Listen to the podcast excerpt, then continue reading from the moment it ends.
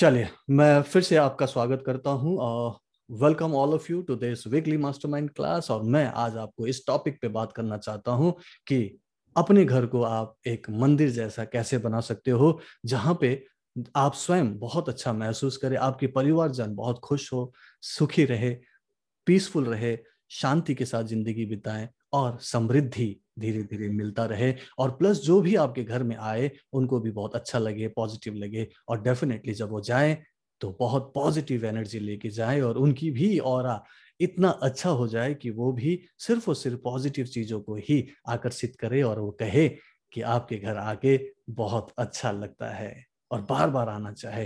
Right, सो आपको सबसे पहले ये बताना है कि अगर हम ये चाहते हैं कि हमारा घर भी मंदिर जैसा हो, तो मंदिर में ऐसा क्या होता है जिसकी वजह से आपको वहां जाना अच्छा लगता है और वहां आपको ऐसा क्या मिलता है, ऐसा जो अगर आप मुझे बता सको, जो मैं बता रहा हूं कि वो सेम चीज आप घर पे कर सकते हो, तो वो क्या मिलना चाहिए आपको, मंदिर में क्या होता है, जस्ट टाइप करके बताइएगा मंदिर में क्या होता है। डिवाइन एनर्जी होती है, बहुत बढ़िया। पॉजिटिव एनवायरनमेंट होता है, वेरी गुड। एक एम्बियंस होता है, वेरी गुड। पीस मिलता है, पॉजिटिव एनर्जी, पॉजिटिव वाइब्स मिलता है, दैट्स ग्रेट। ओके, पूजा होती है वहां पे, पीस मिलता है, वेरी गुड। सभी लोग अपना अपना बता रहे हैं, रोजा बोल रहे हैं पीस, और कोई बोल रहे हैं शक्ति, खुशी, शांति, खुशी मिलती है। राइट, ठीक है, फेयर इनफ। ओके, और ये चीज अगर कोई हिंदू नहीं है, कोई अगर इस्लाम धर्म को मानता है, कोई अगर क्रिश्चियन है, कोई अगर सिख है, उनके लिए भी एप्लीकेबल है। ओके, मैं सिर्फ एग्जांपल दे रहा हूँ। मंदिर तो ये मस्जिद भी हो सकता है, गुरुद्वारा हो सकता है, चर्च हो सकता है। मैं सिर्फ और सिर्फ वहां की एनर्जी और अपने घर की एनर्जी में आपको पहले तो डिफरेंस बताऊंगा। ओके, सबसे पहले तो आप मंदिर की कल्पना करें, क्योंकि मैं उसी से रिलेटेड हूं, तो मैं जस्ट एग्जांपल दूंगा और मैक्सिमम लोग उससे जुड़े हैं, तो डेफिनेटली आप एसोसिएट कर पाएंगे, रिलेट कर पाएंगे। आप सोच के देखिए कि जब आप मंदिर जाते हैं तो मंदिर में आप ऐसा क्या ऑब्जर्व करते हैं और क्या आपने अपने आप को उस मंदिर में ऑब्जर्व किया है। जस्ट फ्लैशबैक में जाइए, जब भी आप किसी बाहर के मंदिर में, किसी बड़े मंदिर में गए हो, तो आपने अपने आप को देखा होगा कि आपकी अपनी जो नेचर है, आपका जो कैरेक्टर है, वो कुछ हद तक बदल जाता है। मल्टीपल पर्सनालिटी डिसऑर्डर जैसा होता है। आप घर पे शायद अलग होते हैं, सड़क पे शायद अलग होते हैं, लेकिन आप मंदिर में टोटली अलग बन जाते हैं। बहुत ही भक्त बन जाते हैं, बहुत ही सोबर बन जाते हैं, बहुत ही पॉजिटिव बन जाते हैं। राइट, ठीक है। सो ये जो बात है उसको थोड़ा समझने की कोशिश करें। और मंदिर में आप बहुत अच्छा ट्रीट करते हैं सबको, सबको मीन्स इंसान को, सबको मीन्स चीजों को। ओके, वहां के हर एक वस्तुओं को आप बहुत अच्छे से ट्रीट करते हैं। जैसे ही आप जाएंगे तो आपने जूते चप्पल आप बहुत सलीके से रखते हैं, ऐसा नहीं कि फेंक के रख देते हैं, सलीके से रखते हैं या रखवाते हैं, आपने देखा होगा। उसके बाद हाथ पैर धो के आप बड़े सलीके से अंदर जाते हैं, लाइन में खड़े होते हैं तो बड़े सलीके से खड़े होते हैं। फोन भी आएगा तो आप, फोन जैसे ही आता है तो आप बोलते हो कि मैं मंदिर में हूँ, मैं अभी पूजा कर रहा हूँ या खड़ा हूँ या फिर मैं दर्शन कर रहा हूँ और मैं बाद में बात करूंगा। आप वहाँ पे जोर से बात नहीं करते, अपने धंधे की बात नहीं करते, आप वहाँ पे टेंशन की बातें नहीं करते, वहाँ पे जोर जोर से नहीं बोलते, गुस्सा नहीं करते, और डेफिनेटली गाली गलौज नहीं करते।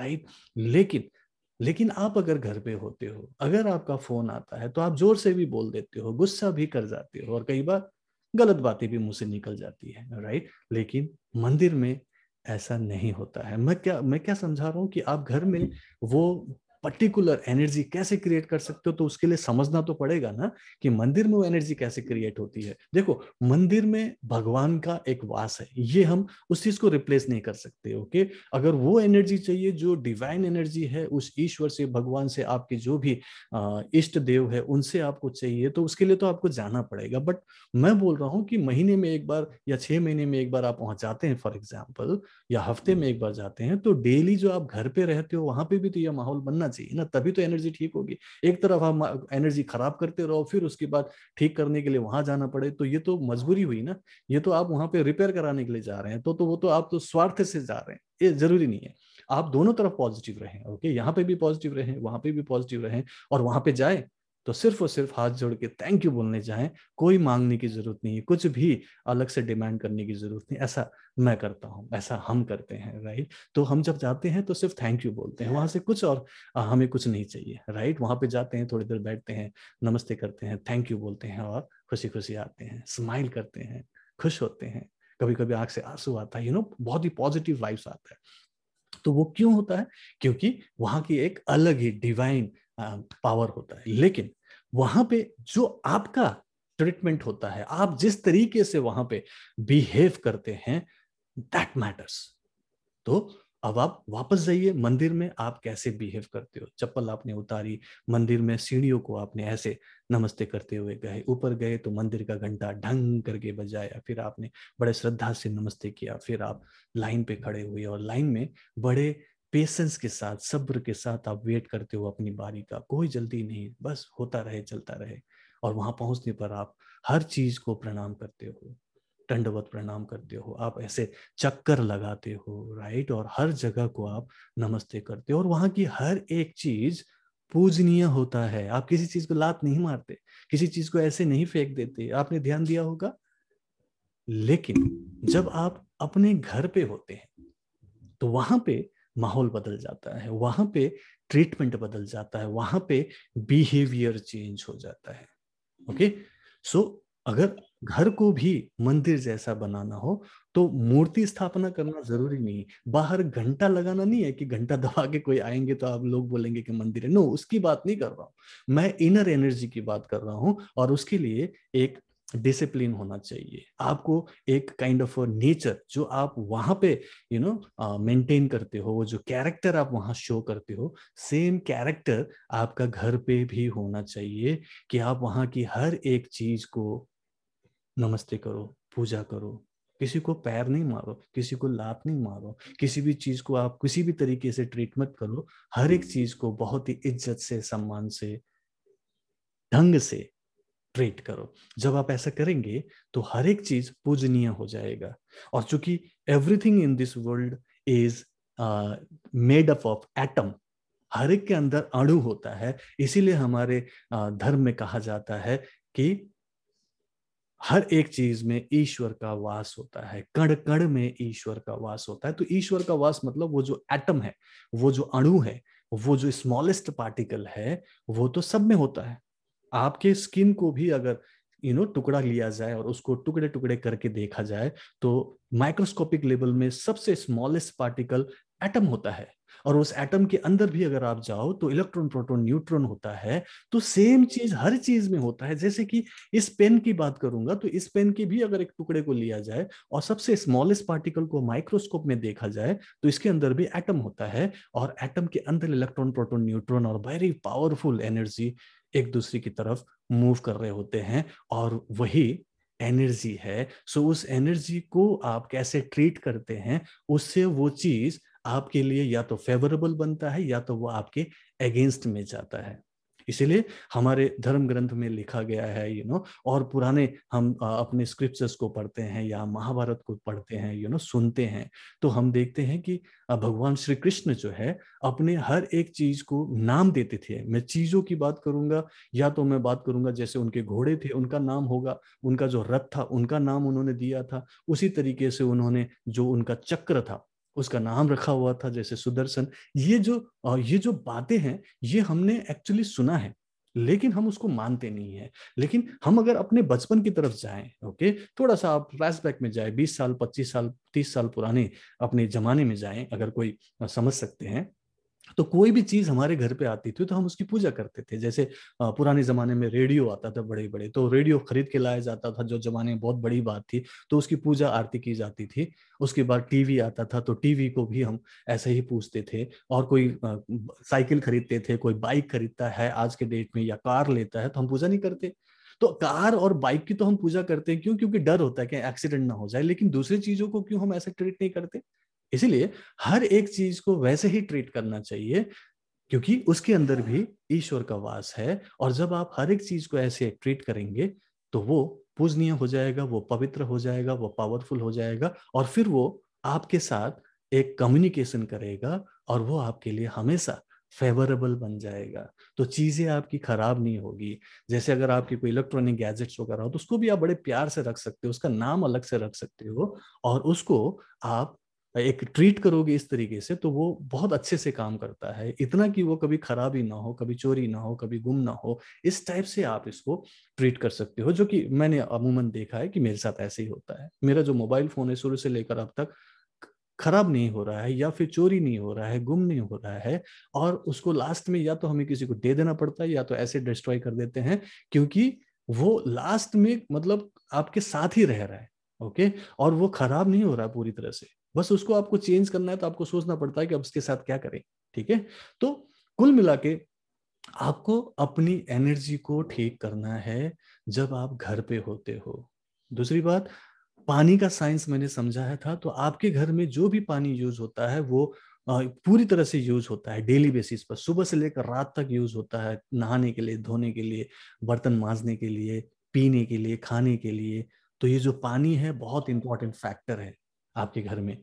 मंदिर में भी सेम चीज रहता है, प्रसाद में, पंचामृत में डेफिनेटली वो एनर्जी रहती है, तो पानी यूज होता है, राइट। उसी चीज को हम खाते हैं तो प्रसाद बोलते हैं, उसी चीज को पीते हैं तो पंचामृत बोलते हैं। तो सेम चीज आप घर पे भी करो, तो उसके लिए आप हमेशा उसको चार्ज करते रहो, ये नहीं कह रहा हूँ, लेकिन आपकी थॉट प्रोसेस ही इतना पॉजिटिव हो कि वो ऑटोमेटिकली चार्ज रहे पॉजिटिव एनर्जी से, तो कितना अच्छा हो। तो उसके लिए डेफिनेटली आपके थॉट प्रोसेस में, आपके बिलीफ में ये होना चाहिए कि घर में भी आप वैसा ही करो जैसा आप मंदिर में ट्रीट करते हो। तो क्या नहीं करना चाहिए? डेफिनेटली आपको गुस्सा नहीं करना चाहिए, इरिटेट नहीं होना चाहिए, जोर से नहीं बोलना चाहिए, झगड़ा नहीं करना चाहिए, किसी की बुराई नहीं करनी चाहिए, और डेफिनेटली शौक नहीं मनाना चाहिए, अपने घर को कोप भवन नहीं बनाना चाहिए। कोप भवन वर्ड सुना होगा आपने, पुराने जमाने में राजाओं के राजमहल में होता क्या था कि एक अलग से एक महल होता था जहां पे रानियां कोप करने के लिए जाते थे, शोक मनाने के लिए, गुस्सा करने के लिए, इरिटेट होने के लिए जाते थे, उसको कोप भवन बोलते थे कि कहाँ है रानी, आजकल कोप भवन में। राजा समझ जाते कि अभी कुछ गुस्सा है, कुछ हमसे रूठे हुए, वो वहां पे क्यों रहते थे? क्योंकि यहाँ पे, यहाँ का माहौल नहीं खराब करना, यहाँ की पॉजिटिविटी आपकी डिस्टर्ब नहीं होनी चाहिए, इसके लिए उन्होंने बोला कि जो नेगेटिविटी करनी है करो, अलग है, कोप भवन अलग है आपका। अब आपके घर में ऐसा कोप भवन तो होगा नहीं, राइट। इसीलिए आप पूरे घर को, जो भी आपका 2 BHK, 3 BHK, 4 BHK, जो भी आपका घर है, उसमें आपको एक ऐसा माहौल क्रिएट करना है जो कि पॉजिटिव हो। तो घर के अंदर कोई आए, भले ही घंटी बजा के ना आए, लेकिन ट्रीटमेंट ऐसे ही होना चाहिए, चप्पल सही तरीके से, सलीके से रखा होना चाहिए, जूते बाहर होने चाहिए, और जब आप अंदर आओ तो आपका वो ट्रीटमेंट होना चाहिए। आपकी बॉडी लैंग्वेज वैसा होना चाहिए कि आप एक्चुअली में भगवान के घर बैठे हो, और तब आपको बुरी बात नहीं बोलनी है, बुरी बात नहीं सोचनी है, गुस्सा नहीं करना है, इरिटेट नहीं करना है, और सामान को, जो भी चीज़ें आपकी घर की है, सब पूजनीय है, आपने खरीदा है भाई, वह आपका है, तो उसको सही तरीके से ट्रीट करो, सबसे प्यार करो, सबके साथ में एक पॉजिटिव रिलेशनशिप क्रिएट करो। जब ये आप करेंगे तो आपका घर पवित्र हो जाएगा, पॉजिटिव एनर्जी से भर जाएगा। लेकिन इस चीज़ के लिए आपको खुद वो डिसिप्लिन क्रिएट करना पड़ेगा। जो जो मदर्स हैं या वाइफ्स हैं जो घर में, जिनसे मैं अभी बात कर रहा हूँ, जैसे कीर्ति हुई है या फिर बहुत सारे लोग हैं, राइट, आप लोग तो डेफिनेटली मेक श्योर कर सकते हो, क्योंकि आप उस घर की धूर हो, आप डिसिप्लिन क्रिएट कर सकते हो, आप वहाँ पे मैक्सिमम टाइम रहते हो, तो आप वो डिसिप्लिन शुरू करो। I am talking to the ladies first, okay, and then the male part, of course फिर मेल को भी एजुकेटेड होना चाहिए, क्योंकि आपको भी तो घर में शांति चाहिए, प्यार चाहिए, ओके, आपको भी समृद्धि चाहिए। तो ये तभी होगा जब सभी लोग पॉजिटिव रहे, शांत रहे, और घर में नेगेटिविटी क्रिएट ना करो। आपको अगर गुस्सा आता है तो बाहर चले जाओ, इरिटेशन हो रही है तो बाहर चले जाओ, राइट, लेकिन घर की माहौल को चेंज मत करो, और अगर होता भी है तो उसको आप इमीडिएटली कन्वर्ट करो पॉजिटिविटी में, और पॉजिटिव सोचना शुरू करो, उसको आप ठीक कर लो, ठीक है, झगड़े सुलझा लो, पॉजिटिव और शांति बनाए रखो घर में, और हर एक चीज को सही तरीके से ट्रीट करो। जब आप ये ट्रीटमेंट चेंज कर दोगे तो आपका घर मंदिर बन जाएगा, और आपके घर का पानी पंचामृत बन जाएगा, और आप जो घर में खाना पकाते हो वो प्रसाद बन जाएगा। और मैं ये भी एक टिप देना चाहता हूँ कि जो भी यहाँ पे मेरे स्टूडेंट्स लेडीज हैं, होम मेकर्स हैं या फिर वर्किंग भी हैं, लेकिन घर में फिर भी आप खाना पकाते हो, खाना परोसते हो, तो आपको क्या करना चाहिए, आपको खाना बनाते वक्त एटलीस्ट चौकोरे से ही कि चौकोरे का चैंटिंग करना चाहिए या फिर कोई ओम जाप जो आप बैकग्राउंड में लगा सकते हो वो करना चाहिए, या फिर कोई भजन या कीर्तन ऐसा सुनना चाहिए, या फिर कुछ अच्छी बातें दिमाग में इमेजिन करना चाहिए, संकल्प करना चाहिए कि ये जो खाना है ये खाना मेरे परिवार के लिए है और जब वो खाएंगे तो वो बहुत अच्छा महसूस करेंगे, पॉजिटिव महसूस करेंगे, इससे उनको स्वास्थ्य मिलेगा, इससे उनको सुरक्षा मिलेगा, ये खाना खा के मेरा परिवार खुशहाल हो जाएगा। ऐसा सोच के आप जब खाना बनाओगे और फिर आप उसको परोसोगे तो विश्वास कीजिए वो प्रसाद बन जाएगा। लेकिन मैं ये कतई नहीं कह रहा हूं कि आप मंदिर को रिप्लेस कर रहे हो, नहीं, मंदिर को रिप्लेस नहीं कर सकते, भगवान का कोई प्लेसमेंट नहीं ले सकता। ये जब भी आप जाएं वो अलग भाव है, वहां पे जाएं जरूर जब भी आपको जाना है, डेली जाते हैं, वीकली जाते हैं, मंथली जाते हैं, जो भी आपका एक प्रोसेस है, राइट। लेकिन जब आप घर पे हो तो मैं सिर्फ ये कह रहा हूं कि अगर आप इस तरीके से माइंड में अवेयर रहे, आपको हमेशा प्रेजेंट में रहना है। रेकी प्रिंसिपल्स आपने सुना है, आप डेली उसको प्रैक्टिस करते हैं कि सिर्फ आज के लिए मैं प्रेजेंट में रहूंगा, कि मैं चिंता नहीं करूंगा, ना पास्ट के बारे में ना फ्यूचर के बारे में, तो चिंता नहीं करनी है आपको, राइट। तो आपने प्रेजेंट में रहना है और प्रेजेंट में क्या करना है, सिर्फ पॉजिटिव बातें सोचनी है, कुछ अच्छी बातें कर सकते हैं, कुछ भजन लगा सकते हैं, कीर्तन लगा सकते हैं। शांति मिलनी बहुत जरूरी है और जब आप शांत रहेंगे, जो घर पे हैं, बाकी लोग अगर बाहर भी रहते हैं या कुछ और भी काम करते हैं तो उनको भी वो पॉजिटिविटी मिलेगी, वो पवित्रता मिलेगी, वो एक काइंड ऑफ एक होप मिलेगा, कॉन्फिडेंस मिलेगा, स्वास्थ्य मिलेगा, समृद्धि मिलेगी। ओके, अगर यह आप लोगों को समझ में आया तो जस्ट टाइप कीजिएगा कि क्या आप लोग इससे इत्तेफाक रखते हो। Do you really think that actually it is possible? सिर्फ थोड़ा सा, सिर्फ माइंड को शिफ्ट करने की जरूरत है, राइट। इसमें बहुत सारा रॉकेट साइंस नहीं है, ओके, रॉकेट साइंस नहीं है, ये सिंपल एक shifting of your thought process है। Just shift your thought process. Same situation है, सेम वही लाइफ है, आप वही हो, बाकी परिवार वही है, घर भी वही है, लोकेलिटी वही है, सिचुएशन वही है, लेकिन अब कल से जब आप ये काम करना शुरू करेंगे तो मुझे विश्वास है कि जब नेक्स्ट वीक मैं आपके साथ इस वीकली मास्टरमाइंड क्लास में बैठूंगा तो मुझे बहुत सारे अमेजिंग एक्सपीरियंसेस सुनने को मिलेंगे, सिर्फ और सिर्फ shifting of your thought process से, शिफ्टिंग ऑफ योर बिलीफ से। एंड आप अपने ट्रीटमेंट को चेंज कीजिए, अपने बिहेवियर को चेंज कीजिए कि आप जिन चीजों को सिर्फ चीज समझ रहे थे वो चीज नहीं है, और आप घर को जो कॉमन सोच रहे थे कि ये तो घर है, वो मंदिर है, डिफरेंस बहुत है, नहीं है डिफरेंस, बस आपका ट्रीटमेंट चेंज हो जाए तो उसे भी आप मंदिर जैसा बना सकते हैं, एटलीस्ट वो बेनिफिट्स ले सकते हो। और फिर जब भी आप मंदिर जाएं सिर्फ और सिर्फ थैंक यू बोले, कुछ भी मांगने की जरूरत नहीं है, सब कुछ आपको ऑलरेडी दिया हुआ है ईश्वर ने, भगवान ने, बस थैंक यू बोलते जाइए, स्माइल करके दिखाइए, खुश होकर दिखाइए, ये रोना धोना कंप्लेन करना बंद कर दीजिए। सिर्फ मैं ये कहना चाहता है। And thank you so much, अच्छा लगा खाना खाने की, पहले बार रेकी देकर फिर खाना खाते हो, बहुत अच्छी बात है, ठीक है। अब रेकी देते रहेंगे ये भी थोड़ा अजीब लगेगा, लेकिन हाँ, आप थोड़ा सा पॉजिटिव भाव कर सकते हो, खाना पकाते वक्त भी रेकी का आह्वान कर सकते हो, दोनों हाथ में चौकोरे से प्यूरिफाई चार्ज करके फिर आप खाना पकाना कर सकते हो, तो आपके हाथों से खाने में रेकी चला जाएगा। अलग से हीलिंग भी करने की जरूरत नहीं है, मैंने बहुत ही सिंपल टेक्निक बताया हुआ है कि सिर्फ रेकी का आह्वान, हे रेकी शक्ति मेरा हाथ से बहो बहो बहो, खाना पकाने से पहले, और चौकोरे से दोनों हाथ को प्यूरिफाई चार्ज करो और ना आप अपना काम करो जो नॉर्मली आप करते रहते हो, लेकिन अब आपका खाना प्रसाद बन रहा होगा।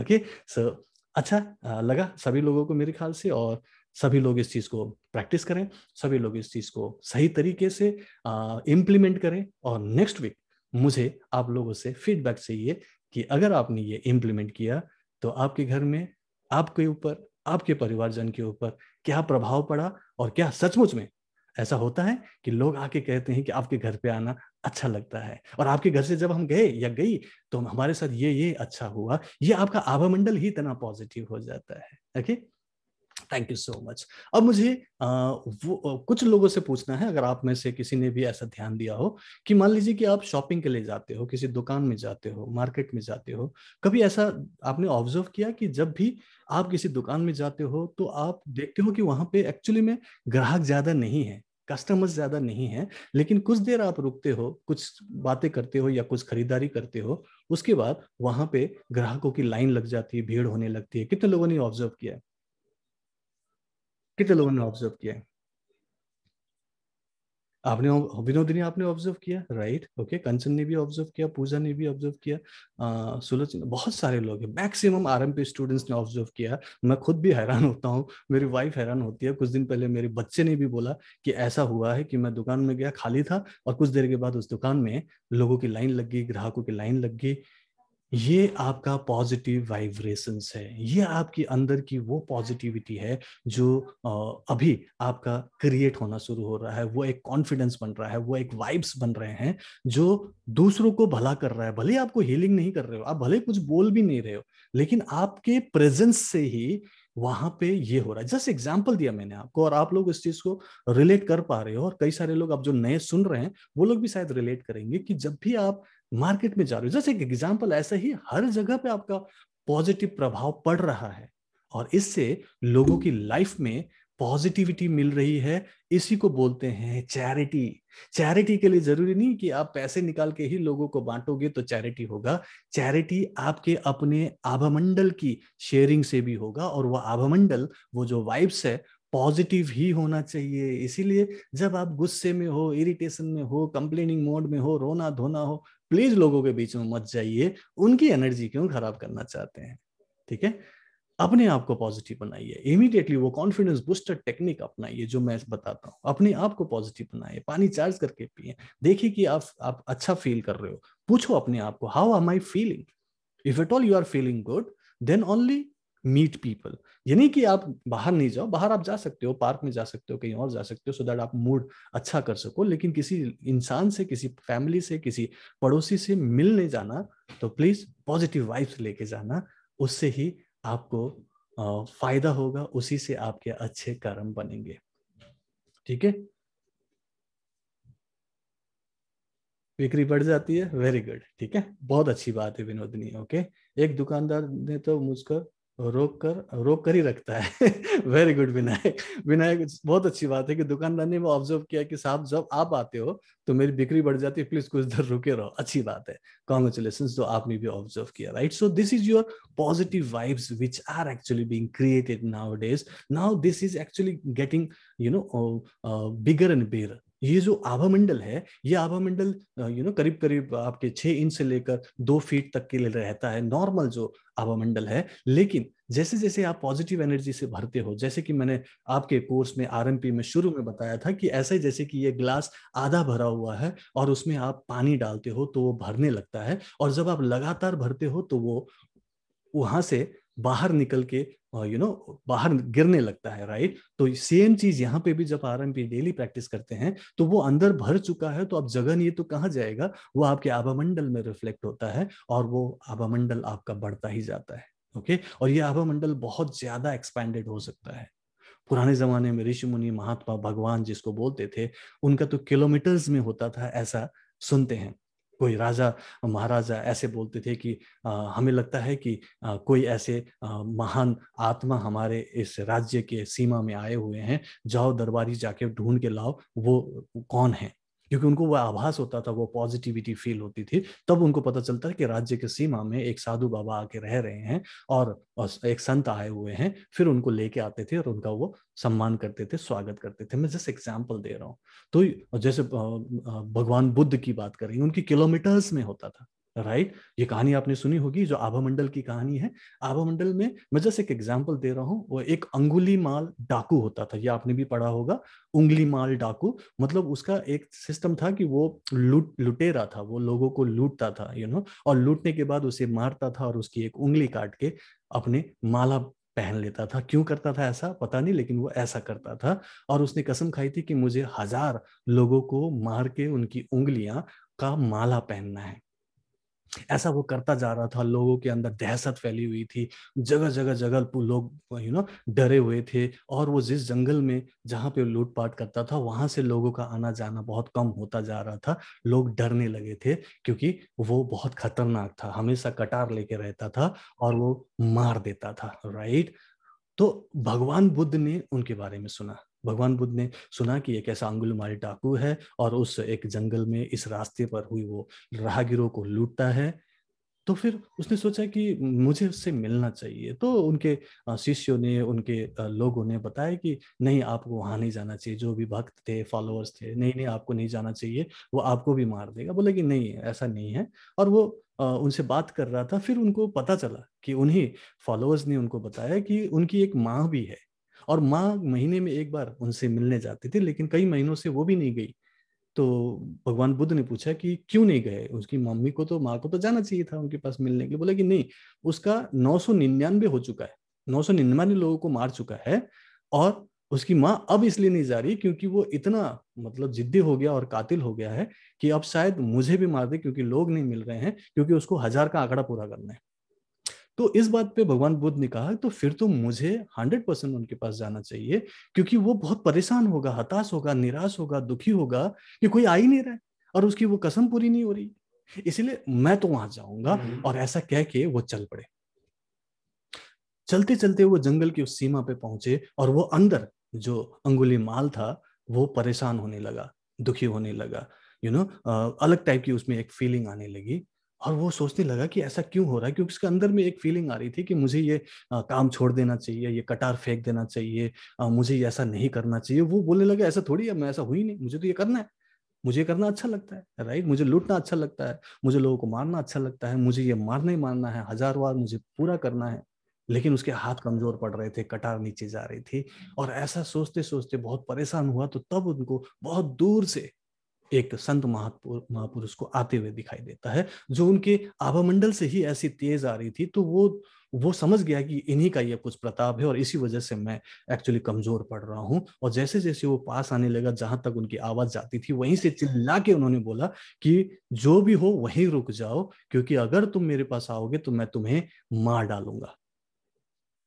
उन्होंने बोला कोई बात नहीं, तुम मुझे मार देना, मैं आता हूँ। धीरे धीरे जैसे जैसे वो उनके पास आते गए वैसे वैसे वो और कमजोर होता गया। वो धमकाता रहा कि मत आओ, मैं मार दूंगा, लेकिन वो बोले कि नहीं, मुझे तुम्हारे पास आना है, क्योंकि अभी ही तुम्हें मेरी जरूरत है, क्योंकि अब तो तुम्हारे पास तुम्हारी माता भी आना बंद कर चुकी है, तो अभी सिर्फ मैं ही हूं जो तुम्हारे पास आ सकता हूं, और मैं चाहता हूं कि तुम्हारे पास आऊं, तुमसे बात करूं, और अगर इसमें तुम्हें लगता है कि मुझे मारना चाहिए तो मार देना।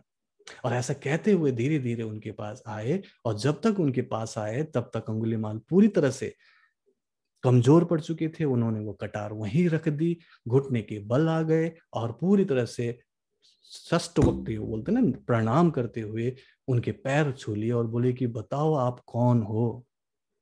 तो उन्होंने बताया कि मेरा नाम ये है और मैं यहाँ से आया हूँ, और अब मुझे लगता नहीं कि तुम्हें इस काम की जरूरत है, उठो और कुछ अच्छा करो।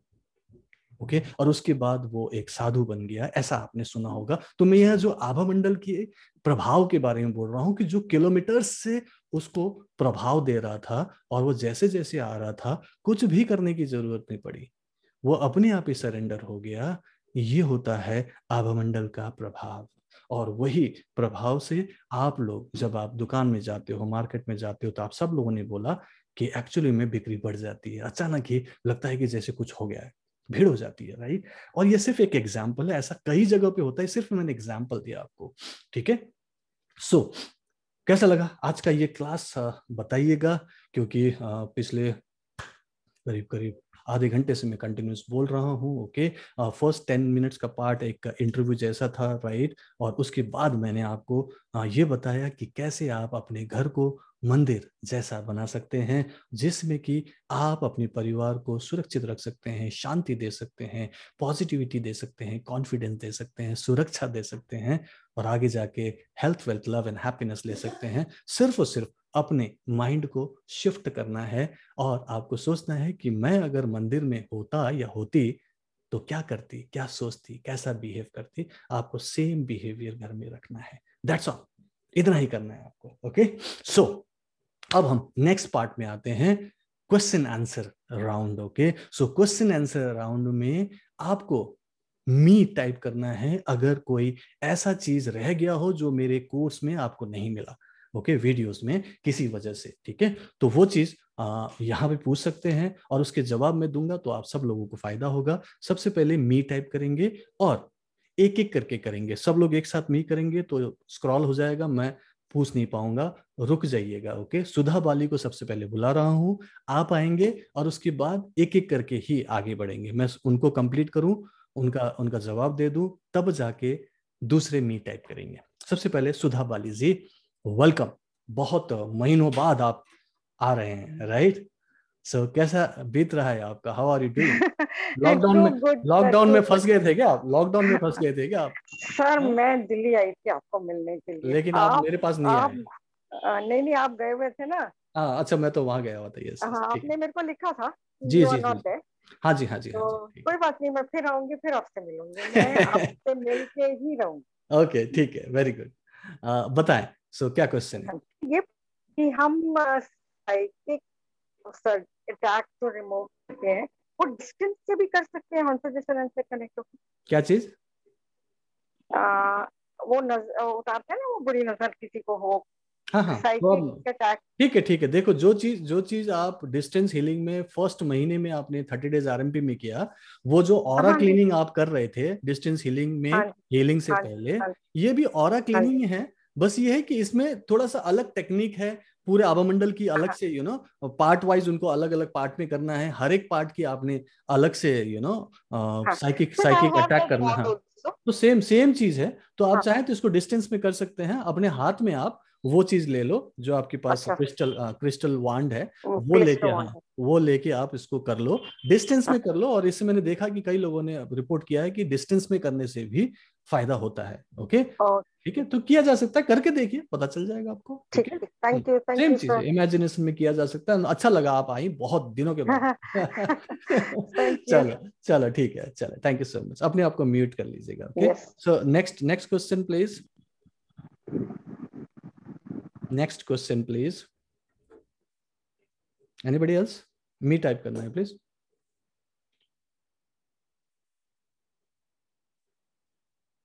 ठीक है, विनोदिनी ने डिस्टेंस में किया है, वेरी गुड, कॉन्ग्रेचुलेशंस। एंड आपने पहले बताया था, राइट? मैं आप ही की बात कर रहा था, वेरी गुड, ठीक है। कोई और कुछ पूछना चाहते हैं तो मी टाइप कीजिएगा। एनीबडी? यस, मी टाइप कीजिएगा प्लीज। ओके नियम का पालन करेंगे। पहले मी टाइप कीजिएगा। Yes okay Deepak Fabiani. Okay Deepak, now you come over. Sir अपना वेरिको वेन्स के लिए कितने पॉइंट्स देना है? किधर अपने हीलिंग देना है? ब्रेन में हीलिंग ज्यादा दीजिएगा, 12 पॉइंट्स की हीलिंग कीजिए, ठीक है? 12 पॉइंट्स की हीलिंग कीजिए, ब्रेन एरिया में हीलिंग कीजिए और जहां पे है वहां पे करें। मोस्टली मेरे ख्याल से पैरों में कहीं होगा ना। हाँ जी। तो जहां पे भी है वहां पे हीलिंग करें। और ऐसा देखा गया है कि वेरिको वेन्स का जो प्रॉब्लम है वो महीने से लेकर 3 महीने में ठीक हो जाता है। कई बार हफ्ते में भी रिजल्ट दिखता है पॉजिटिविटी, लेकिन महीने से 3 महीने में आप इसको ठीक कर सकते हो, ठीक है? किया जा सकता है, ठीक है Deepak. Okay thank you so much. Okay next anybody else? Reshma Shetty, age limit to join the course, my son is 15. 15 is fair enough, no problem. Okay, 10 साल मैंने 8 साल के बच्ची को भी सिखाया एंड अपनी मम्मी के साथ में, तो उन्होंने अच्छे से प्रैक्टिस किया। 10 साल के बाद कोई भी बच्चा कर सकता है, समझ सकता है, ठीक है? तो रेशमा अपने बच्चे को डेफिनेटली कराओ, बहुत अच्छी चीज है। मैंने अपने दोनों बच्चों को सिखाया हुआ है। बड़ा वाला लड़का तो अभी बोलता है कि सर पापा मैं आपकी तरह ही रेकी ग्रैंड मास्टर बनना चाहता हूँ, आपकी तरह ही कोच बनना चाहता हूँ। सो अच्छा है, पॉजिटिविटी मिलेगी, राइट? और वो जिस पर्टिकुलर में आगे बढ़ना चाहता है, पढ़ाई करना चाहता है, कोई अलग टाइप की बिजनेस करना चाहता है, तो उसमें उनको फायदा होगा, राइट? उनको एक अलग टाइप की पॉजिटिविटी, अलग टाइप की दिशा मिलेगी।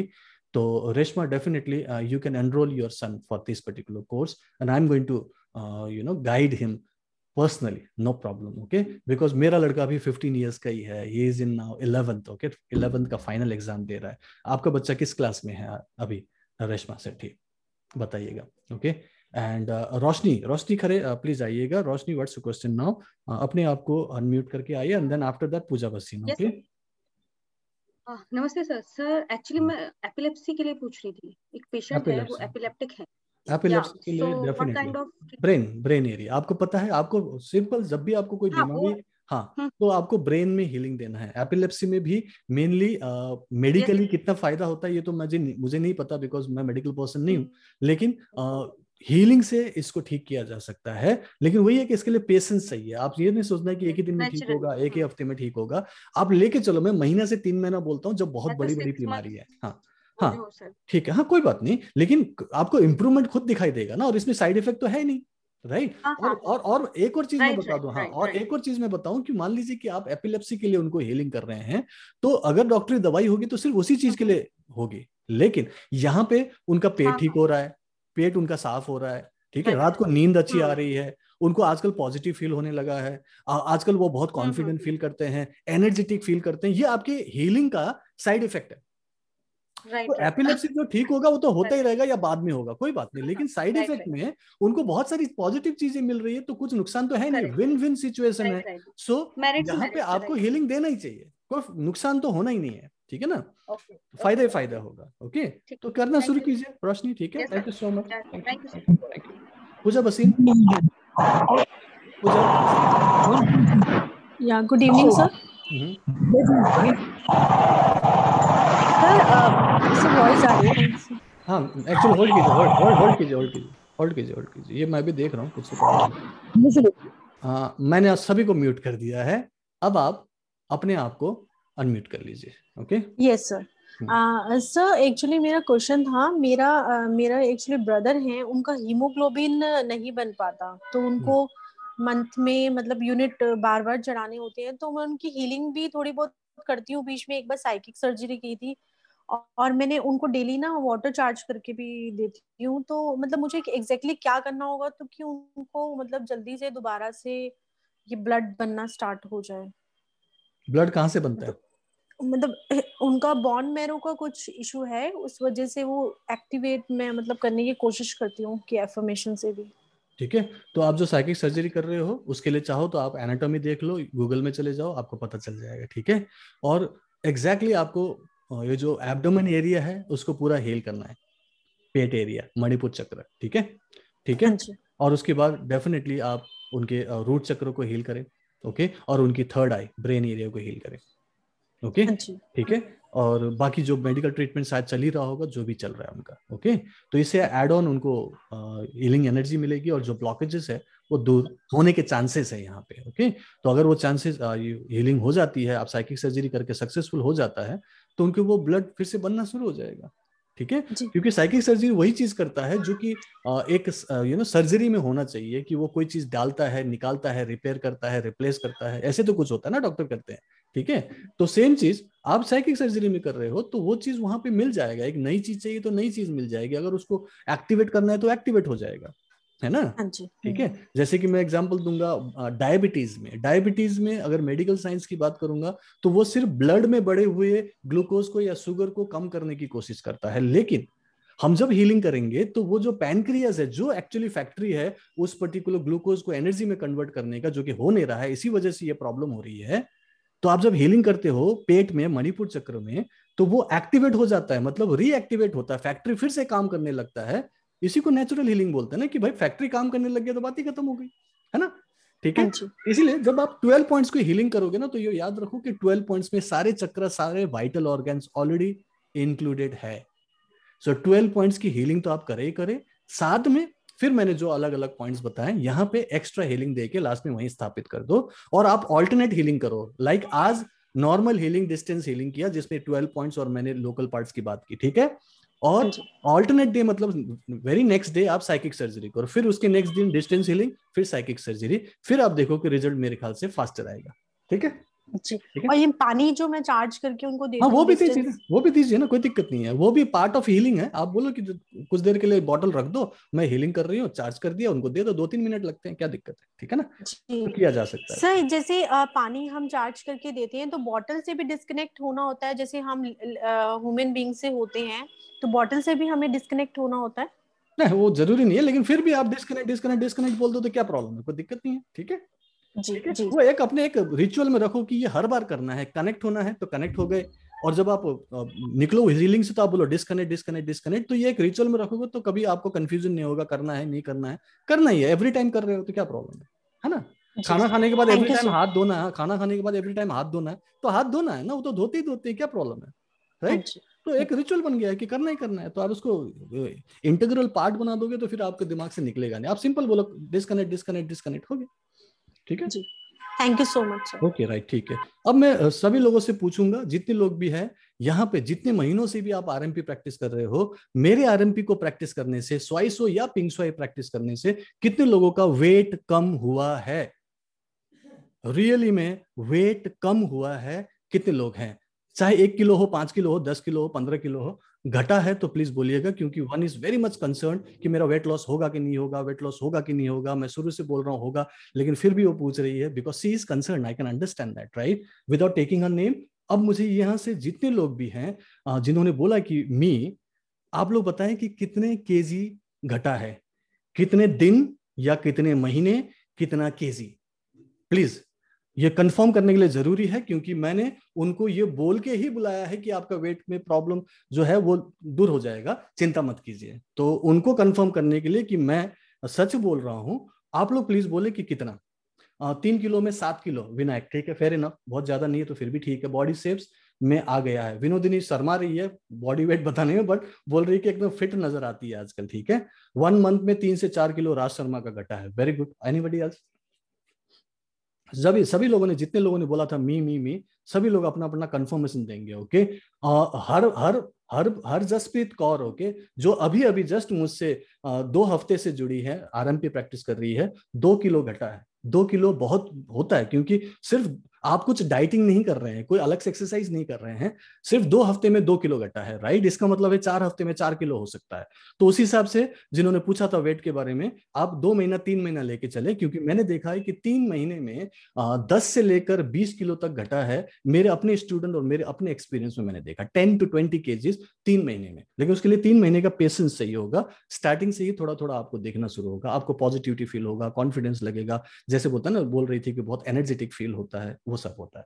4 मंथ्स में I haven't checked weight but I am well in shape. Congratulations Kriti, ठीक है, बहुत अच्छी बात है। रचना ने ओके, ठीक है। अरित्री का कितना किलो घटा है? Aritri, how many KGs you have lost please, okay. Kailash Khare ने 6 महीने में 5 किलो बोला, ठीक है, 6 महीने बहुत ज्यादा होता है, 5 किलो उतना ज्यादा नहीं मानूंगा, लेकिन फिर भी बिना एक्सरसाइज और बिना डाइट का आपने एक पर्टिकुलर वेट मेंटेन किया है। जैसे कि मैं अगर आपको दिख रहा हूं तो मैंने 65 के वेट में पिछले करीब 15 से 20 साल में मैंने मेंटेन किया हुआ है। मैं 15 इयर्स तो मान के चलता हूं कि 15 इयर्स में मैंने 65 में अपने आप को मेंटेन किया हुआ है। मुझे कोई भी अलग से एक्सरसाइज जिम करने की जरूरत नहीं है, ओके। अरित्री ने 2 kg का है, ओके, ठीक है, ठीक है, कोई बात नहीं। आप कोई जो ऑलरेडी पहले से कमजोर हो या फिर कम वेट हो तो ज्यादा घटाएंगे तो बोलेंगे इनको तो कुपोषण का शिकार हो गया, राइट। तो आपको आइडियल वेट चाहिए, राइट, और आइडियल वेट आप लोगों को मिल रहा है, ठीक है। संजय कुमार ने बोला कि फ्रॉम 67 टू 65 kg, ओके, और अभी 65 kg में उन्होंने पूरा मेंटेन किया हुआ, ठीक है ना, क्योंकि बहुत ज्यादा नहीं था आपका, राइट संजय। और 67 से 65, जैसे मैं भी 65 में मैंने कांस्टेंट रखा हुआ है, एंड ये पिछले 15 सालों से मैं अपना रिकॉर्ड है। सर अभी वेट लूज मेडिटेशन के द्वारा कम करके पर काम कर रही हूँ, ठीक है, जो भी है, ठीक है। सो जिन्होंने भी 53, जिन्होंने बोला कि 53 उनका वेट है, ठीक है, okay, very energetic and great. Kriti ने बोला कि जब से वो स्वाइसो, जो आरएमपी का एक प्रैक्टिस है 10 मिनट्स अप्रोक्सीमेटली अ डे, और उसको लोगों ने बताया कि वो 3 टाइम भी कर लेते हैं, राइट। सो ये पर्टिकुलर चीज जो है प्रैक्टिस करने की है। अगर आप 10 मिनट करते हो तो एक रिजल्ट आएगा, और आप उसको आधा घंटा करोगे तो अच्छा रिजल्ट आएगा, 45 मिनट करोगे तो और अच्छा रिजल्ट आएगा। मेन है कि इसको आपने आराम से अपने बंद कमरे में या जहां पे भी आपको कंफर्टेबल लगता है, पैर को आपने शोल्डर विथ अपार्ट करना है, हाथ को सामने रखना है और पीछे जस्ट फेंक देना है, हाथ ऑटोमेटिकली आगे आएगा, सांस को छोड़ देना है, चाहे तो मुंह से फूंक करके छोड़ दो। इससे ज्यादा आपके वेट लॉस होने के चांसेस होगा, क्योंकि ये भी एक साइंस है कि आप जब सही तरीके से ऑक्सीजन लेके कार्बन डाइऑक्साइड को पूरी तरह से निकालते हो तो इससे भी आपका वेट जो फैट है वो बर्न होता है, ओके। सो इस चीज पे भी ध्यान रखा जा सकता है, प्लस ये एक्सरसाइज है जिससे कि आपकी जो भी अंदर की ब्लॉकेजेस है वो दूर होता है और आपका वेट भी आइडियल होने लगता है, ओके। सो जिन्होंने पूछा था, ओके, मैं नाम बोल रहा हूँ, अगर आप कंफर्म कर सको कि यस आपको समझ में आ गया है और आपको लगता है कि यस हो जाएगा तो यस टाइप कीजिएगा चैट बॉक्स में, और विश्वास कीजिए कि आपका वेट पूरा घटे या ना घटे लेकिन आपकी लाइफ में health, wealth, love and happiness आएगा, इस बात का मैं वादा करता हूं। आने वाले 3 से 6 महीने में आपकी लाइफ होलिस्टिक फ्रीडम लाइफस्टाइल में कन्वर्ट होगा, ये मैं वादा करता हूं। और मैं हर हफ्ते यहीं बैठा हूं, अगले 6 महीने तक आप मेरे साथ होंगे, उससे भी ज्यादा आप बियॉन्ड जा सकते हैं। मैं मेक श्योर करूंगा कि आप touch healing, distance healing, manifestation कर पाएंगे अपने परिवार के लिए, पड़ोसियों के लिए, होगा तो पूरी दुनिया के लिए, ये मैं 100% आपको वादा करता हूँ। क्योंकि आपका वेट किस वजह से मेंटेन्ड है, क्या खाती है, क्या करती हैं, ये मुझे नहीं पता, लेकिन आप इस सिस्टम को प्रैक्टिस करेंगे तो फायदा जरूर होगा, नुकसान तो कुछ भी नहीं होगा। ओके आपको मैं पूरा का पूरा कैपेबिलिटी दे रहा हूं, स्किल्स डेवलप करके दे रहा हूं कि आप 100% अपने परिवार की पूरी तरह से इम्यूनिटी क्रिएट कर सकते हैं, उनको सुरक्षा दे सकते हैं। और आप आगे जाके सोच लीजिए कि मेडिकल इंश्योरेंस हो जाएगा कि आप करोड़ों रुपया आपके बच जाएंगे, आपको डॉक्टर की, मेडिसिन की, ट्रीटमेंट की वैसे जरूरत नहीं पड़ेगी। और भगवान ना करे कभी कुछ जरूरत पड़े तो वो अलग बात है, लेकिन नॉर्मली आपको बार बार डॉक्टर के पास जाना जरूरी नहीं है। विनोदिनी ने कहा कि सर मेरा नॉनवेज छूट गया है, कॉन्ग्रेचुलेशंस, मुबारक हो। और आपने जबरदस्ती नहीं किया होगा, राइट? मैंने कहा था कि धीरे धीरे अगर वो आपके लिए ठीक नहीं है तो छूट जाएगा, बाकी जो खाते हैं उससे मुझे कोई प्रॉब्लम नहीं है और मेरी तरफ से कोई रेस्ट्रिक्शन नहीं है कि आप खाएंगे तो रेकी नहीं होगा, ऐसा कुछ भी नहीं है। सो प्लीज अपना अपना माइंड को क्लियर रखिएगा, ठीक है? सो पूजा बसीन हो गया। Anybody else wants to ask anything? Otherwise मैं थोड़ा सा एक्सपीरियंस शेयरिंग लेना चाहूंगा। Anybody else? How to frame sentence for crystal grid for general prosperity and abundance? General prosperity and abundance मैं बोलता हूँ कि स्पेसिफिक होना चाहिए पूजा। ओके स्पेसिफिक मीन्स हमेशा जब भी आप कोई गोल या अफर्मेशन लिखो तो प्लीज बी स्पेसिफिक। ओके उसको आपने you know kind of date डाल देना है, टाइम फ्रेम होना चाहिए, राइट? उसमें आपको एक कंफर्मेशन होनी चाहिए, आपको विश्वास होना चाहिए और उसको सही तरीके से लिखे कि एग्जैक्टली क्या लिखना है, स्पेसिफिकेशन होना चाहिए। बोलते ना स्मार्ट होना चाहिए, स्पेसिफिक होना चाहिए, यू नो मेजरेबल होना चाहिए, उसके बाद वो यू नो अचीवेबल होना चाहिए या फिर आप बोल सकते हो रियलिस्टिक होना चाहिए and of course time bound होना चाहिए। ओके सो ये 5 चीजें SMART हमेशा याद रखिएगा, तो वो आपको देना चाहिए। मान लीजिए कि आपको एक गाड़ी खरीदनी है, जस्ट एग्जाम्पल, तो आप ये ना बोलो कि मुझे एक अच्छी गाड़ी चाहिए, वो तो जनरल बात होगी। अच्छी गाड़ी का मतलब क्या है? कुछ मतलब नहीं है। अच्छी गाड़ी मतलब क्या? आप मान लीजिए कि आपको BMW कार चाहिए, जस्ट एग्जाम्पल। ओके आप BMW कार कौन सा वाला चाहिए, किस पर्टिकुलर मॉडल का चाहिए, कौन से कलर का चाहिए, उसके अंदर का पूरा स्पेसिफिकेशन आपको पता होना चाहिए। तो ये पूरा का पूरा एकदम क्लैरिटी बहुत जरूरी है, राइट? जब आपके अंदर वो क्लैरिटी होती है तो डेफिनेटली आप उसको अचीव कर सकते हो। उसी तरीके से सामने वाला जो जहां पे हम ये ऑर्डर प्लेस कर रहे हैं यूनिवर्स, ओके वो भी स्पेसिफिक हो जाएंगे कि आपको एग्जैक्टली ये चाहिए। फॉर एग्जाम्पल आप एक रेस्टोरेंट में जाते हैं और आप बोलते हो कि मुझे बहुत बढ़िया खाना खिलाओ, तो इसका क्या मतलब होता है? वो वेटर बोलेगा मैडम ये बढ़िया खाने का क्या मतलब है, एग्जैक्टली बताओ कि क्या चाहिए। आप बोलोगे कि पनीर का कोई भी लेके आओ, नहीं आप बोलोगे क्या चाहिए, मटर पनीर चाहिए कि पालक पनीर चाहिए कि शाही पनीर चाहिए। वो स्पेसिफिकेशन पूछता है वेटर, तो आप उनको स्पेसिफिकली बताते हो कि मुझे शाही पनीर चाहिए, मुझे ये मिर्ची ज्यादा नहीं होना चाहिए, धनिया ज्यादा नहीं होना चाहिए, ये नहीं होना चाहिए और मुझे इतना चाहिए, इतना प्लेट चाहिए और इतनी देर में चाहिए। ये सब पूरा स्पेसिफिकेशन जब आप उनको देते हैं तो फिर वेटर आपके लिए वो लेके आता है। और कई बार लेट भी हो जाए तो आप वेट करते हो और वो जब लेके आता है तो वही लेके आता है जो आपने स्पेसिफिकली ऑर्डर दिया था। तो जब हम यूनिवर्स से मांगते हैं तो ऐसे कैसे बोलते हैं कि खाना लेके आओ, कैसा खाना चाहिए आपको, क्या खाना चाहिए, स्पेसिफिक बताओ। ओके इसी तरीके से जब भी आपने मोबाइल फोन खरीदा होगा, मैं आपको पूरा क्लैरिटी के साथ बताऊं, जब भी आपने मोबाइल फोन अभी स्मार्टफोन लेते हैं तो आजकल आप हर चीज को गूगल में जाके चेक करते हैं, अमेजन से उसको कंपेयर करते हैं और वहां पर जाके उसकी पूरी स्पेसिफिकेशन देखते हैं। मैं ऐसा करता हूँ, most of you also must have done that, जितने लोग भी ऐसा करते हैं देखिएगा कि आपने हमेशा जो नया मोबाइल आप खरीदना चाहते हैं उसको आप पूरी तरह से देखते हैं, कैसा मोबाइल, कितना जीबी का रैम है, कितना उसका हार्ड डिस्क है, कितना उसका मेगापिक्सल का कैमरा है, क्या उसकी स्पेसिफिकेशन है और क्या क्या है, बैटरी कितना चलता है, और उसके बाद रिव्यूज चेक करते हो, हर एक चीज चेक करते हो और आप माइंड में स्पेसिफिकली सोचते हो कि यस मुझे यही मोबाइल चाहिए क्योंकि वो आपके उस बजट में आ रहा है, आपको उतना ही चीज चाहिए, ऐसा ही होना चाहिए। जब आपने ऐसा देखा कि आप 100% स्पेसिफिक होते हो तो आपने देखा कि वो मोबाइल फोन आपके हाथ में आने में टाइम नहीं लगता है।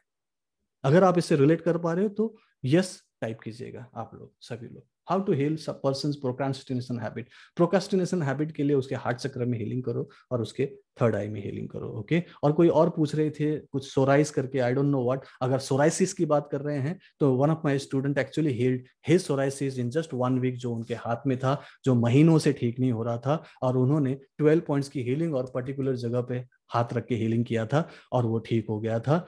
और आप इसको 1 महीना मान के चल सकते हैं, 2 महीना ठीक हो जाता है। ओके, कोई बहुत बड़ी प्रॉब्लम नहीं है। आपको रूट चक्र पे ज्यादा हीलिंग करना है, 12 points root chakra and the local area जहां पे भी है।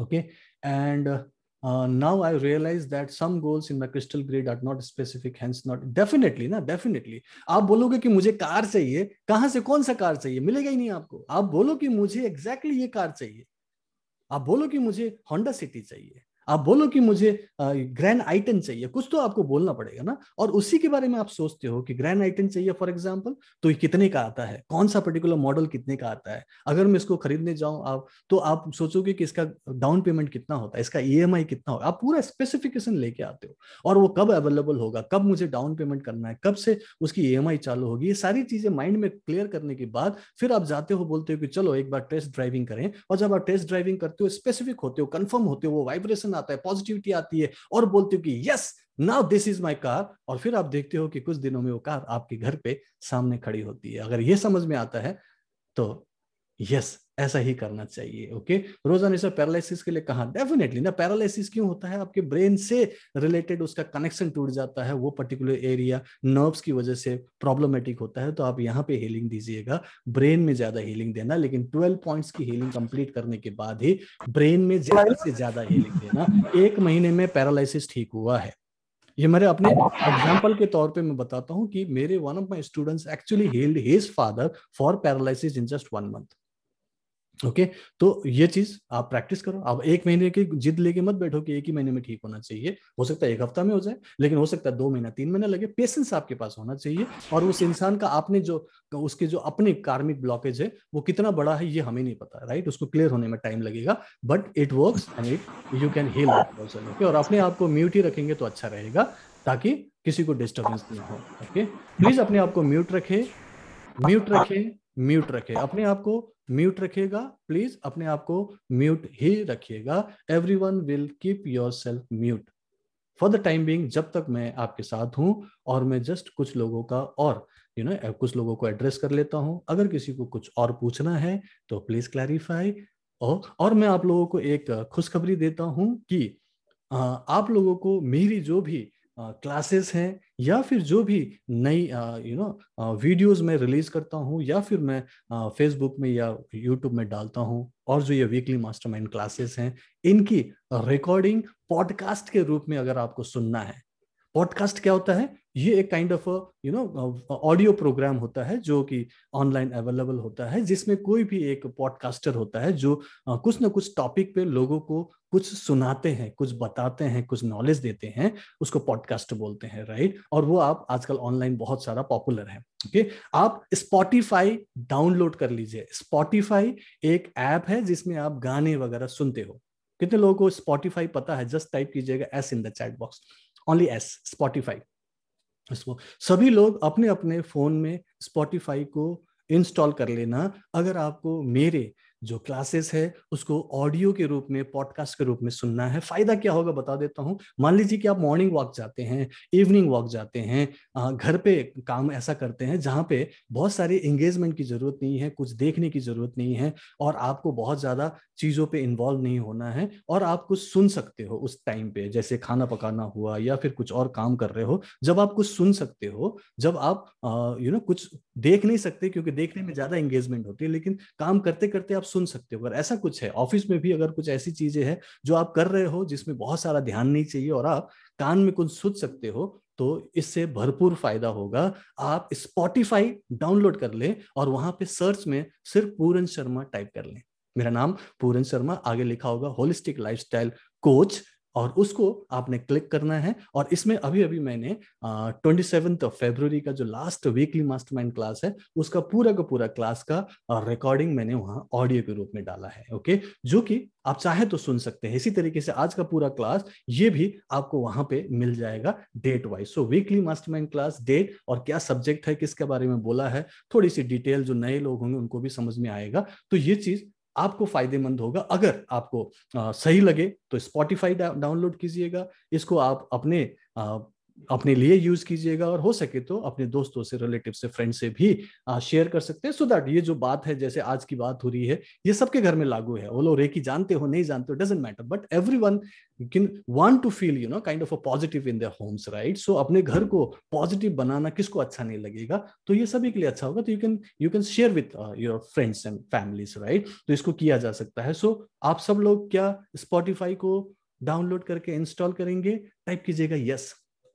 Okay, how to heal with crystal wand, Neetu Bharti. जैसे कि हम आपके पास ये वांड है तो उसको सबसे पहले तो आपने प्यूरिफाई और चार्ज करना है। एक वांड है, मान लीजिए कि ये वांड है और मैं इसको प्यूरिफाई चार्ज करता हूँ, चौकोरे चौकोरे चौकोरे, प्यूरिफाई प्यूरिफाई प्यूरिफाई, चौकोरे चौकोरे चौकोरे, चार्ज चार्ज चार्ज। और जो भी आपके पास अलग से कुछ एक्स्ट्रा पावर्स हैं उसको भी आप चाहे तो डाल सकते हो, और उससे आप किसी चीज को हील करना है। मान लो कि यहाँ मुझे कलाई में दर्द हो रहा है, तो आप उसको सिंपली ऐसे करके, जैसे आप उससे लेजर पॉइंट कर रहे हो, उसमें से लेजर निकल रही हो, और उसको कुछ देर तक वहां पे रखोगे, आंख बंद करोगे, अफर्मेशन बोलोगे, विजुअलाइज करोगे कि आपके इस लेजर में से पावरफुल रेज निकल रही है और वो उस दर्द को, उस प्रॉब्लम को, बीमारी को ठीक कर रही है। ये किसी भी चीज के लिए हो सकता है, किसी भी एरिया के लिए हो सकता है, आंख के लिए हो सकता है, कान के लिए हो सकता है, पेट के लिए हो सकता है, किसी एक पर्टिकुलर लंप के लिए हो सकता है, कोई भी एक्स्ट्रा चीज होके जिससे कि प्रॉब्लम हो रही है, आप उसमें ऐसे करके हीलिंग कर सकते हैं। ये प्रेजेंट में हुआ है, ठीक है, प्रेजेंट में आप ऐसे करके हीलिंग कर सकते हैं, इन पर्सन हीलिंग में। तो वांड को वैसा इस्तेमाल कर सकते हैं, और किसी भी जगह के लिए आप हीलिंग कर सकते हो। आप उस जगह पे पॉइंट करके कर सकते हो, हाथ में रख के हीलिंग कर सकते हो, एक हाथ में आप वांड को रख सकते हो, ओके। वांड का जो पॉइंटेड पार्ट है वो आप इनर लेफ्ट हैंड में आप अंदर की तरफ पॉइंट कीजिएगा, so that left hand receiving hand से आपको वो एनर्जी मिले और दूसरे हाथ से आप हीलिंग कर सकते हो। इस हाथ में वांड रख के दूसरे हाथ से ऐसे करके हीलिंग करोगे, तब भी एक पावरफुल हीलिंग होती है, ठीक है। और या तो आप डायरेक्टली ऐसे करके भी हील कर सकते हो, जितना टाइम हाथ से लगेगा उससे कम टाइम आपको इससे लगता है, ठीक है। तो इसको यूज किया जा सकता है। Very good. सो सभी लोग स्पॉटिफाई को डाउनलोड करें, इंस्टॉल करें, और उसमें अगर मेरा बातचीत, मेरी जो नॉलेज आपको अच्छा लगता हो, क्लास को रिपीट करना चाहते हो, आपके पास फ्री टाइम हो जब आप सुन सकते हो, वॉकिंग कर रहे हो, खाना पका रहे हो, कुछ और काम कर रहे हो और सुनने लायक आपके पास टाइम है, तो प्लीज स्पॉटिफाई में सिर्फ पूरन शर्मा टाइप करना, आपको वो मिलेगा और डेट वाइज आप मेरे क्लासेस को सुन सकते हो। सो सभी लोग ये जरूर कीजिएगा और अपने दोस्तों से, फ्रेंड से शेयर कीजिएगा, सो दैट उनको भी इस बात की इन्फॉर्मेशन मिले और हो सके तो वो भी हमसे जुड़े और आगे जाके वो भी हमारे वीकली मास्टरमाइंड क्लास का हिस्सा बन जाए। सो मेरे ख्याल से अभी किसी को पूछना नहीं है, और अभी भी पूछना हो तो मैं 5 मिनट और दे सकता हूँ, सो दैट किसी को शिकायत ना हो कि सर आपने मुझसे पूछा नहीं। हाँ जी, पूछिए। एनीबडी, हाउ ऑफन टू स्वाइसो exercise to gain weight? Gain weight आपको वेट बढ़ाना है, देखो तो वेट बढ़ाने के लिए स्वाइसो इमीडिएटली काम करेगा ये नहीं बोल सकता मैं, राइट। वो आपको एक आइडियल वेट दे सकता है, ओके, आइडियल वेट दे सकता है। अगर आप बहुत ही ज्यादा कम वेट में हो और आप इसको करते हो और उसके साथ में एक अच्छी डाइट मेंटेन करोगे तो आप गेन कर सकते हो, लेकिन गेन करने का मेरे पास अभी एक्सपीरियंस नहीं है, मेरे को पता नहीं है। लोग मैक्सिमम लूज करने के लिए ही पूछते हैं, ठीक है। तो हाँ, शिवानी सिंगला पूछेगा please, okay. And affirmation, I'm gaining perfect weight. No, I'm getting into perfect weight. Okay, I'm getting into perfect shape. आप बोल सकते हो Aritri, I am getting into perfect shape. Okay, so आपको weight lose करने की बात नहीं करनी. Don't ever lose your weight because whenever you lose something, you try to find it back. Okay, और ये वापस आपको मिल जाएगा, इसीलिए don't lose your weight. इसीलिए जो जिम में जाके वेट लूज करने की कोशिश करते हैं वो जब जिम छोड़ देते हैं वापस उनको डबल से ज्यादा हो जाता है वेट, इसलिए दिक्कत होती है। इसलिए don't lose your weight, gain a perfect shape, perfect body, perfect ideal weight, okay. तो उस तरीके से अफर्मेशन यूज करो, ओके शिवानी, ठीक है, मैं अनम्यूट करता हूं आपको, ठीक है, क्योंकि सभी लोग ने बहुत आवाज करना शुरू कर दिया था। ठीक है, अपने आप को अनम्यूट कीजिए। रोजा सर, स्कार्फ फोड़े होने पर कहाँ हीलिंग दे? डेफिनेटली ना, जहाँ पे फोड़ा वहीं पे हीलिंग करना है। ठीक है, ये बड़ा सिंपल सा क्वेश्चन करते हैं कि सर घुटने में दर्द है, कहाँ हीलिंग करे? घुटने में दो। सिर में दर्द है, कहाँ हीलिंग करे? वहीं हीलिंग दो। तो जहाँ पे जो प्रॉब्लम दिखता है वहीं पे हल्का सा हाथ रख के हीलिंग किया जा सकता है। ठीक है, गुड इवनिंग शिवानी। जस्ट एक दो क्वेश्चन देख लेता हूँ। बेटा की सर्जरी हो गया है, बट सर मुझे साइकिक सर्जरी करना है। वो तो आप सोच लो, अगर आपको लगता है कि बेटे को करना चाहिए तो डेफिनेटली करना चाहिए। मैं तो उस दिन भी बोला था कि एक्सीडेंट हो गया है और चले, अब वो ठीक है, मेरे ख्याल से खतरे से बाहर है, तो मुबारक हो। बहुत बड़ी बात है कि वो बच गया है, राइट। और मान के चलो कि चौकरे ने उनको बचाया है, रेकी की वजह से बचा है, क्योंकि बहुत ही फैटल एक्सीडेंट था। ठीक है श्यामलिनी, और हम सब लोग उनकी जल्दी रिकवरी के लिए प्रार्थना करेंगे, वो जल्दी ठीक हो। ठीक है रोहिणी गुजर, मेरे लड़का आज ट्रैवल करना जा रहा है तो उसे कैसे हेल करूँ? रोहिणी, आपने मेरे ख्याल से अभी तक अटेनमेंट लिया नहीं है, आपने रेकी शुरू नहीं किया, तो मैं आपको बोल नहीं सकता। तो प्लीज अभी कुछ नहीं कर सकते, ओके? जब तक आप आरएमपी शुरू नहीं करोगे, वो प्रैक्टिस ही नहीं पता तो मैं क्या बता सकता हूँ। आप प्लीज अटेनमेंट ले लीजिए, फिर आप कर सकते हो। ठीक है, thank you so much. Shivani बोलिए, कुछ क्या पूछना चाहते हैं? सर एक्चुअली मेरी फैमिली को सर कोरोना हुआ है, मुझे, मेरे हस्बैंड, मेरे दोनों बच्चों को।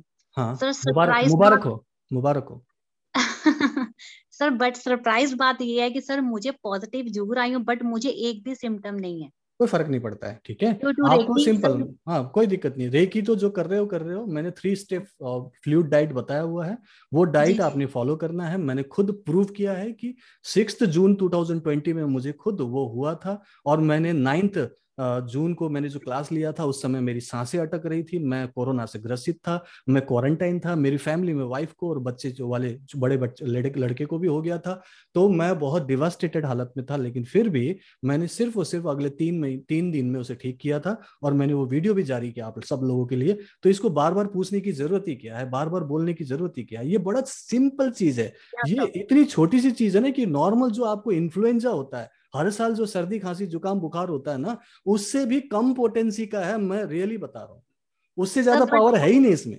लेकिन इसको इतना हाइप बना दिया गया है कि ये और लोगों के अंदर घर कर गया है कि पता नहीं ये हो जाएगा तो क्या हो जाएगा। कुछ नहीं होगा, बस ये है कि इम्यूनिटी आपकी स्ट्रांग होनी चाहिए। ये तो आयुष मंत्रालय भी मान रहा है कि इम्यूनिटी स्ट्रांग करो। अब तो आयुष मंत्रालय ने, WHO ने, यू नो, आपके पास कोरोनिल जो आया हुआ है, बाबा रामदेव ने बना के दिया है, 500 रुपए का किट लेकर रख लो, आपको कभी डरने की जरूरत नहीं पड़ेगी कोरोना से। और ये पहला पूरी दुनिया में फर्स्ट मेडिसिन है कोरोना का, मतलब ऐसा मेडिसिन का नाम है ही नहीं पूरी दुनिया में, मेडिसिन तो बना ही नहीं आज तक, राइट। वैक्सीन अब जाके चल रहा है, तो ये एक मेडिसिन है जो हो जाए तो ठीक करोगे, अगर नहीं हो रहा है तो अब भी प्रिवेंशन में काम आएगा। तो फिर क्यों हम इस पर डिस्कस करें?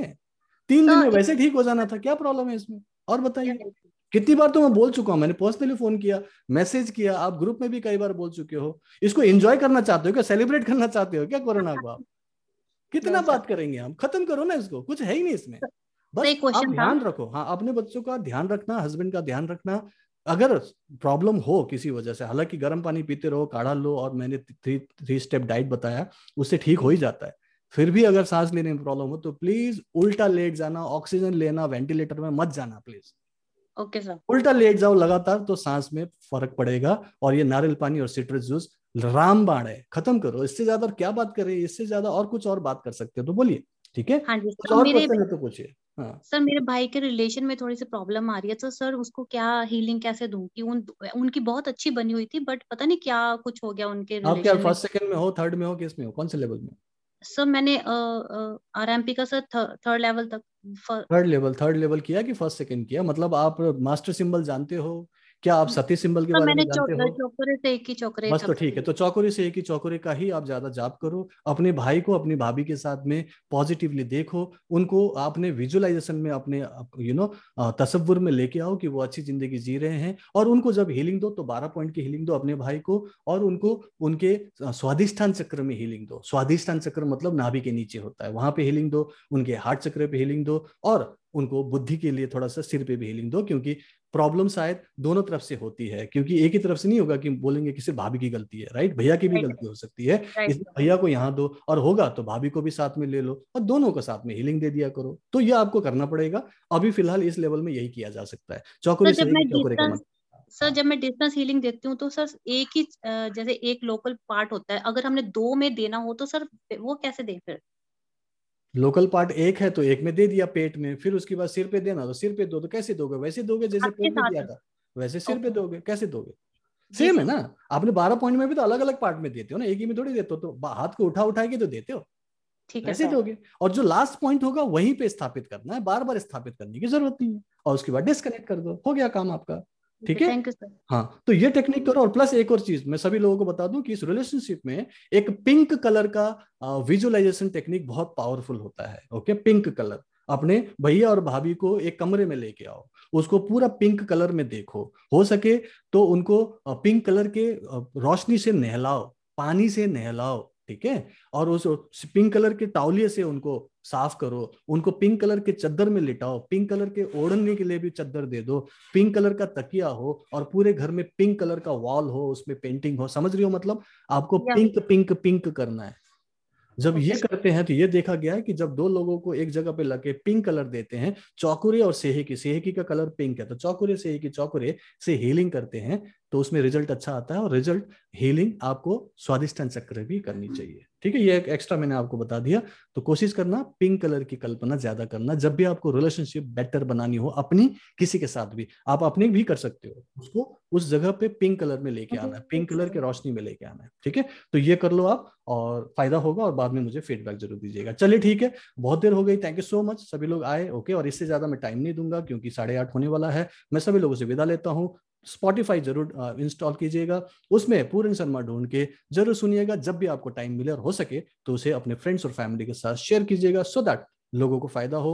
एटलीस्ट बहुत ज्यादा बिजीनेस नहीं होगा, सुनते रहेंगे, कार चलाते हुए भी वो सुन सकते हैं, अच्छा लगता है। So keep healing, keep smiling, reiki bless you, good night सभी लोगों को, और आराम से रहें, खुश रहें, आबाद रहें। Good night.